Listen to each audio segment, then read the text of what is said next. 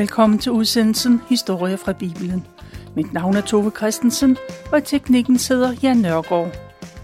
I dag tager jeg udgangspunkt i noget af det, der står i Johannes evangeliet i det nye testamente. Og denne udsendelse handler om, at man lytter, men uden at forstå det, man hører. Johannes skriver i sit øh, evangelium flere steder, skriver han, om at Messias engang skal komme. Det står der i det gamle testamente, og derfor venter jøderne spændt på Messias. Men hvem eller hvad er Messias? Messias er et græsk ord, og det betyder den salvede. I Gamle Testamente brugte man ordet salvede om konger og præster. På den tid salvede, salvede man både konger og præster som indvielse til deres embede. Men i de sidste århundrede før år 0, hvor Jesus blev født, skete der noget i folks tankegang omkring Messias, den salvede. Det var ikke længere konger og præster, man tænkte på. Det var blevet til en frelserskikkelse, en, som engang skal komme. Helt fra Bibelens første blade står der, at han, som engang skal komme. Igennem hele det gamle testamente er der profetier om Messias. I det nye testamente er der ikke spor i tvivl om, at Jesus er den Messias. Gud har opfyldt sit løfte, Messias er kommet. Man kan læse i det gamle testamente, at Messias noget om ham. Han skal være Abraham, Isak og Jakobs afkom. Abraham er stamfar til alle jøder, og Jesus er jøde. Messias skal være kong Davids søn og arving til hans trone. Og det er Jesus. Han er af Davids slægt. Det hører man blandt andet i, i, i juleevangeliet. Profeten Isaias skriver, at Messias skal være søn af en jomfru, og han skal fødes i Bethlehem. Derudover skal Messias helbrede syge, han skal prædike, og så skal han være uden synd og svig. Han skal være fuld af Guds ånd. Han skal være en hovedhjørnesten. Det vil sige, han skal være grundlaget for en bolig. Der står, at Messias skal afvises af sit eget folk, og han skal ride ind i Jerusalem på et æsel, og der skal han sælges for 30 sølvpenge. Og der er forudsagt, at han skal gennembores på hænder og fødder, og så skal han zone verdens synd med sin død. Men til sidst skal Messias oprejses fra de døde. Mange af de her profetier, der øh, jeg har omtalt, de står i salmernes bog og i, i Isaias' bog. På Jesu tid er man meget optaget af, hvem Messias er og hvornår han kommer. For at være sikker på, at den rette person bliver udråbt som Messias, skal profetierne være opfyldt. Det er derfor, at forfatterne i det nye testamente lægger vægt på at henvise til prof- profeterne. Så kan man sammenligne profetierne med Jesus. Profeterne forudsiger også, at Jesus skal komme endnu en gang. Og Jesus lover, at han vil komme tilbage. Han vil komme ved verdens undergang, ved verdens ende og Jesus siger, hvad der skal ske lige før han vender tilbage til jorden. Men det må vi høre om en anden gang. Der er altid mange mennesker omkring Jesus. Først og fremmest er det hans 12 disciple, men der er også mange andre mennesker, mænd, kvinder og børn. Jesus går rundt i Israel og taler om Guds rige. Men det folk lægger mest mærke til, det er hans mange under. Jesus helbreder dem, der lider af forskellige slags sygdomme. Efter Jesus har talt med dem, er deres smerter og ubehag væk, og energien vender tilbage. Og de lamme går igen. De blinde får deres syn, og de døve hører. Folk omkring Jesus er glade og taknemmelige. Men Jesus kender alle de mennesker, der omgiver ham, både de syge og de raske, og han ved, hvad deres tanker er. Og det gør ondt på Jesus, når han ved, at folk kun kommer til ham for at opleve mirakler. De ønsker i virkeligheden ikke at tro på ham. De vil bare have hans gaver. Jesus underviser folk i, at han og Gud er et. Jesus taler på Guds vegne. Og den slags udtalelser falder ikke i god jord hos ret mange. Også en del af Jesu tilhængere vender sig væk. Jesus opholder sig øh, ofte i Galilea-området, men han tager jævne til Jerusalem for at fejre de jødiske højtider i templet. Det gælder også for løvhyttefesten, og den ligger om efteråret. Løvhyttefesten er sammen med påske og pinse de tre vigtigste fester, man har. Oppe i Galilea er der ikke ret mange skriftlærte. De tager det ikke så nøje, om man overholder alle regler og forskrifter. Men sådan er det ikke i Jerusalem. I Jerusalem støder Jesus ofte sammen med de jødiske ledere.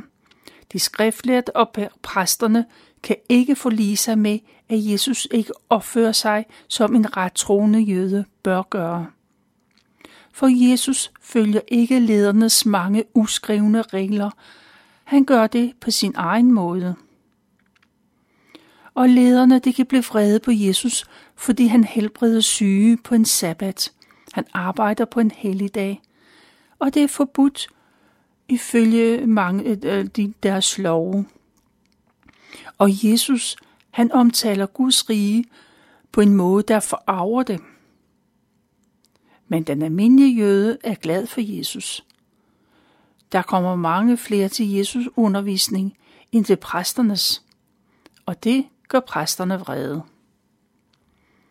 Jerusalems indbyggere og de tilrejsende pilgrimme kan ikke finde ud af, hvad byens ledere mener om Jesus.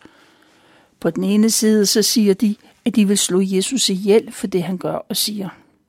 På den anden side så taler de faktisk, at Jesus bliver ved med at helbrede, og han taler om Guds rige på, også på offentlige steder.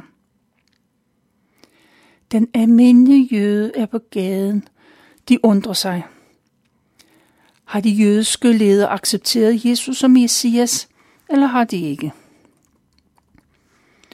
Lederne kan ikke give dem et klart svar. Derfor kommer man og spørger Jesus direkte, hvem er du?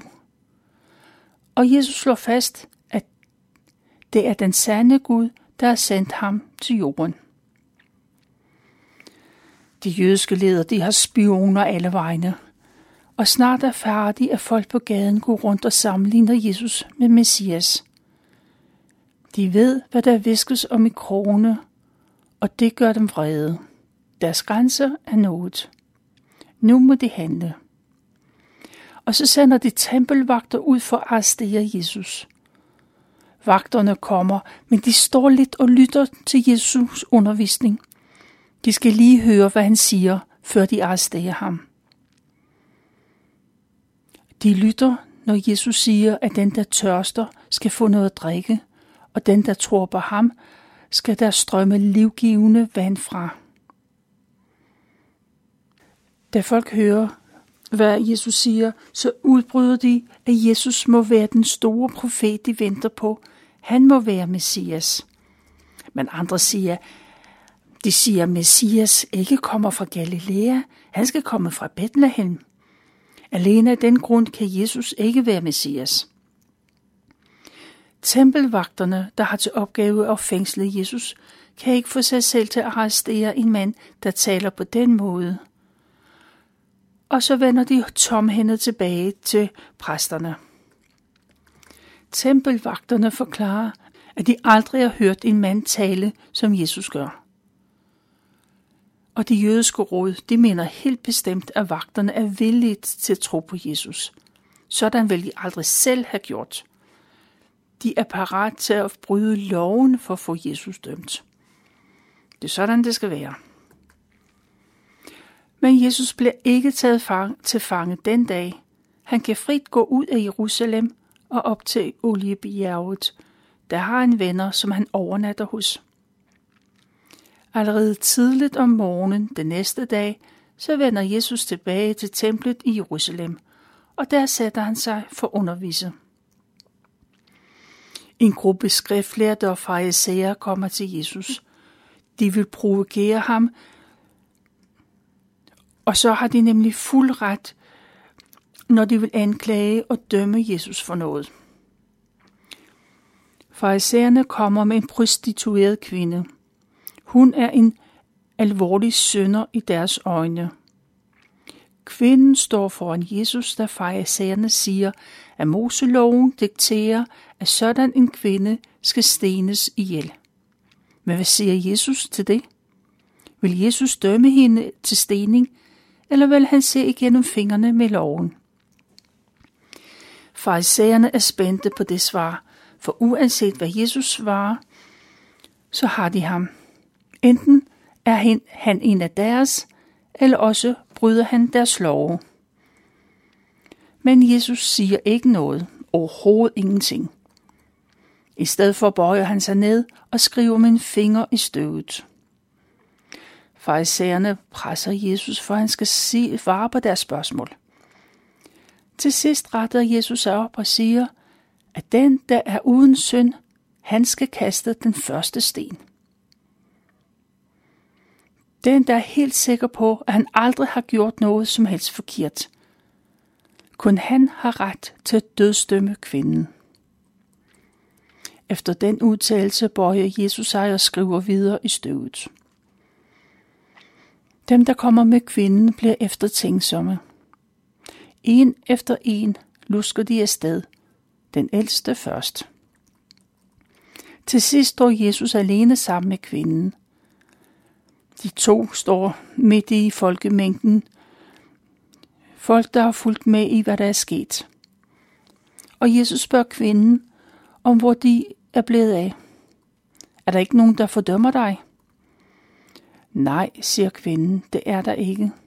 Det gør jeg heller ikke, siger Jesus. Hun kan gå, men fra nu af, så skal hun ikke synde mere. Hun må lægge sit liv om. Folk taler til folkemængden og siger, at han er verdens lys. Den, der følger ham, ikke skal ikke vandre i mørket, men have livets lys. Jesus fortsætter sin undervisning. Han taler om Guds rige, og han kommer fra himlen.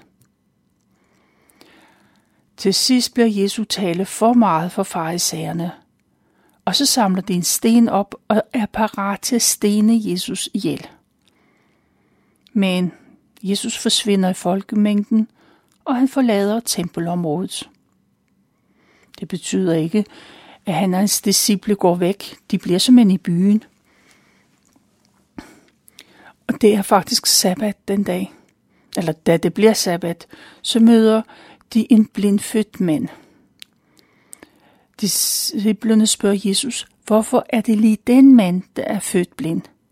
Er det på grund af hans eget øh, han, det noget, han har gjort, eller er det hans forældre, der har gjort noget forkert? Ingen af delene, siger Jesus. Han er blind, for alle kan se, hvor stor kraft Gud er. Så spytter Jesus på jorden, og han laver noget mudder ved at blande jord og spyt. Jesus smører mudderet øh, på den blinde mands øjne. Så siger Jesus, at manden skal gå hen og vaske sig i Siloadam. Og manden går hen og vasker sig, og da han kommer tilbage, kan han se. Mandens naboer og andre, som har kendt ham længe, ser han kommer gående, men de kommer i tvivl. Er det virkelig den mand, der sad og tikkede, fordi han var blind? Og det er ham, siger der no- er der nogen, der siger. Andre mener, nej, det må være en, der ligner ham. Det er mig, siger manden. Han fortæller om den mand, der hedder Jesus. Han smutter mudder på hans øjne, og nu kan han se. Nu, Nogle bekendte til den tidligere blinde mand går hen til de jødiske ledere. Og så går det op for farisæerne, at manden er helbredt på en sabbat, og det sætter sindene i kog. I det hele taget tror farisæerne slet ikke på, at manden har været blind. Derfor henter de hans forældre, og så bliver de krydsforhørt. Er det virkelig deres søn? Ham, som er født blind? Hvordan kan det være, at han nu kan se? Forældrene bekræfter, at det er deres søn, og det er rigtigt, han er født blind. Men de ved ikke, hvorfor han nu kan se. Farisæerne, de må spørge ham selv. Han er gammel nok til at kunne svare på spørgsmål. Forældrene er bange for de jødiske ledere. For lederne har lavet en lov om, at hvis nogen siger, at Jesus er Messias, så bliver det udelukket fra synagogen. De bliver udelukket fra fællesskabet og fra Gud. Derfor passer forældrene meget på med, hvad de har at sige. Og farisæerne kalder på den tidligere blinde mand. Han blev opfordret til udelukkende at give Gud æren for det, han har set. Jesus skal overhovedet ikke blandes ind i det her. Men det vil manden ikke. Han siger det, som han er overbevist om, nemlig at Jesus kommer fra Gud. Og den udtalelse gør, at manden bliver smidt ud af synagogen. Og på et tidspunkt så hører Jesus, hvad der er sket. Og Jesus opsøger manden og spørger, om han tror på Messias. Den tidligere blinde mand vil gerne tro på Messias, hvis bare Jesus ville vise ham, hvem det er. Og så fortæller Jesus, at det er ham, der er Messias. Det er ikke ret ofte, at Jesus siger det så direkte. Men denne mand har, er sikkert øh, på en særlig måde brug for at høre, at Jesus siger det. Manden falder på knæ foran Jesus. Han har fundet et alternativ til synagoget. Han har mødt Gud selv. Og Jesus fortsætter med at undervise skaren, der står omkring ham. Jesus siger, at når en hyrde skal ind i en forfold, så går han ind ad døren. Hvis nogen klatrer over hegnet, så er det en røver og tyv, der kommer. Den, der går gennem døren, er forerne syrte. Det er ham, dørvogterne lukker op for. Forerne kender hyrdens stemme. Han kalder på sine får ved navne, og han fører dem ud på græsset. Forerne følger den gode hyrde, fordi de kender hans stemme. Derimod flygter de fra en fremmed, fordi de ikke kender stemmen. Tilhørende, de hører faktisk, hvad Jesus siger, men de forstår ikke dybden af ordene. Men Jesus tænker på farisæerne og de jødiske ledere, de falske hyrder, der leder folk væk fra Gud. For Jesus fortsætter med at sige, at han er den gode hyrde. Den gode hyrde sætter livet til på spil for det for redde forne. En hyrde, der er ansat, er ligeglad med, hvordan det går med forne. Han tænker kun på at hytte sit eget skin. Jesus siger, at han vil ofre sit liv, men senere skal han få det igen. Ingen kan tage hans liv, men han kan ofre det af egen fri vilje. De jødiske ledere, der hører Jesu tale, forstår så meget, at han taler om dem selv. Og så begynder de at diskutere, om Jesus er besat, eller om han ikke er. Meningerne er delte, og de når ikke til enighed. Efter den tale, så forlader Jesus Jerusalem. Han går tilbage til Galilea, men der går kun få måneder, så vender Jesus tilbage til Jerusalem. Hvert år i december fejrer man Hanukkah. Den jødiske højtid falder ofte i december, nogle gange samtidig med vores jul. Baggrunden for den fest er, at 300 år før Jesu fødsel blev Israel erobret af grækeren Alexander den Store. Og han forbød al jødisk religion – og så satte han en statue af guden Zeus i templet, Guds tempel. For jøderne var det en fornærmelse imod Gud. Og først da Judas Maccabæer lavede en oprørshør, så fik man smidt grækeren ud af Jerusalem. Det skete i år 167 før Kristi fødsel. Templet blev befriet fra de græske guder. Men før templet igen kunne bruges af jøderne, så skulle der en renselse og genindvielse finde sted. For at kunne bruge templet, så skal den store syvarmede lysestage brænde. Lysestagen brændte ved hjælp af olivenolie. Men der var ikke ret meget af den fine, rene olivenolie, som skulle bruges. Der var kun en lille bitte krukke tilbage, lige akkurat nok til en dag. Men der vil gå otte dage, før en ny olie kunne blive færdig. Og så beslutter man, at man ikke vil vente en uge. Og man hælder al olie på lysestagen og tænder vægene. Og så sker der et mirakel, for olien i stagen brænder i otte dage. De brænder lige til den nye olivenolie er klar. Og det er til minde om det mirakel, at jøder fejrer lysets fest Hanukkah, der betyder genindvielse. Siden den tid har man brugt en niarmet lysestage hver gang man fejrer den højtid. Det er et, et lys for hver af de otte dage, og en tjenerlys til at tænde de andre lys med. Når man fejrer Hanukkah i, i øh, hjemmene, så sætter man den niarmede lysestage i vinduet, så alle kan se lyset. Familien samles, når lyset tændes, og de udtaler en velsignelse. En velsignelse for hver dag. Man tænder et lys den første dag, andet lys den anden dag osv. Jesus tager til Jerusalem for at fejre Hanukkah-festen. Der venter de jødiske ledere på ham. De har et stort og vigtigt spørgsmål, som de vil have svar på. Er Jesus Messias, eller er han ikke? Kan de ikke snart få et klart svar på det spørgsmål? Jesus påpeger, at det har han allerede svaret på flere gange. Men lederne tror ikke på det, han siger. De tror ikke på, at Jesus er sendt af Gud. Og derfor vil de dræbe Jesus. Jesus har gjort mange gode gerninger, og han helbredt mange. Nu spørger Jesus, hvilke af disse gode gerninger de jødiske ledere vil stene ham for.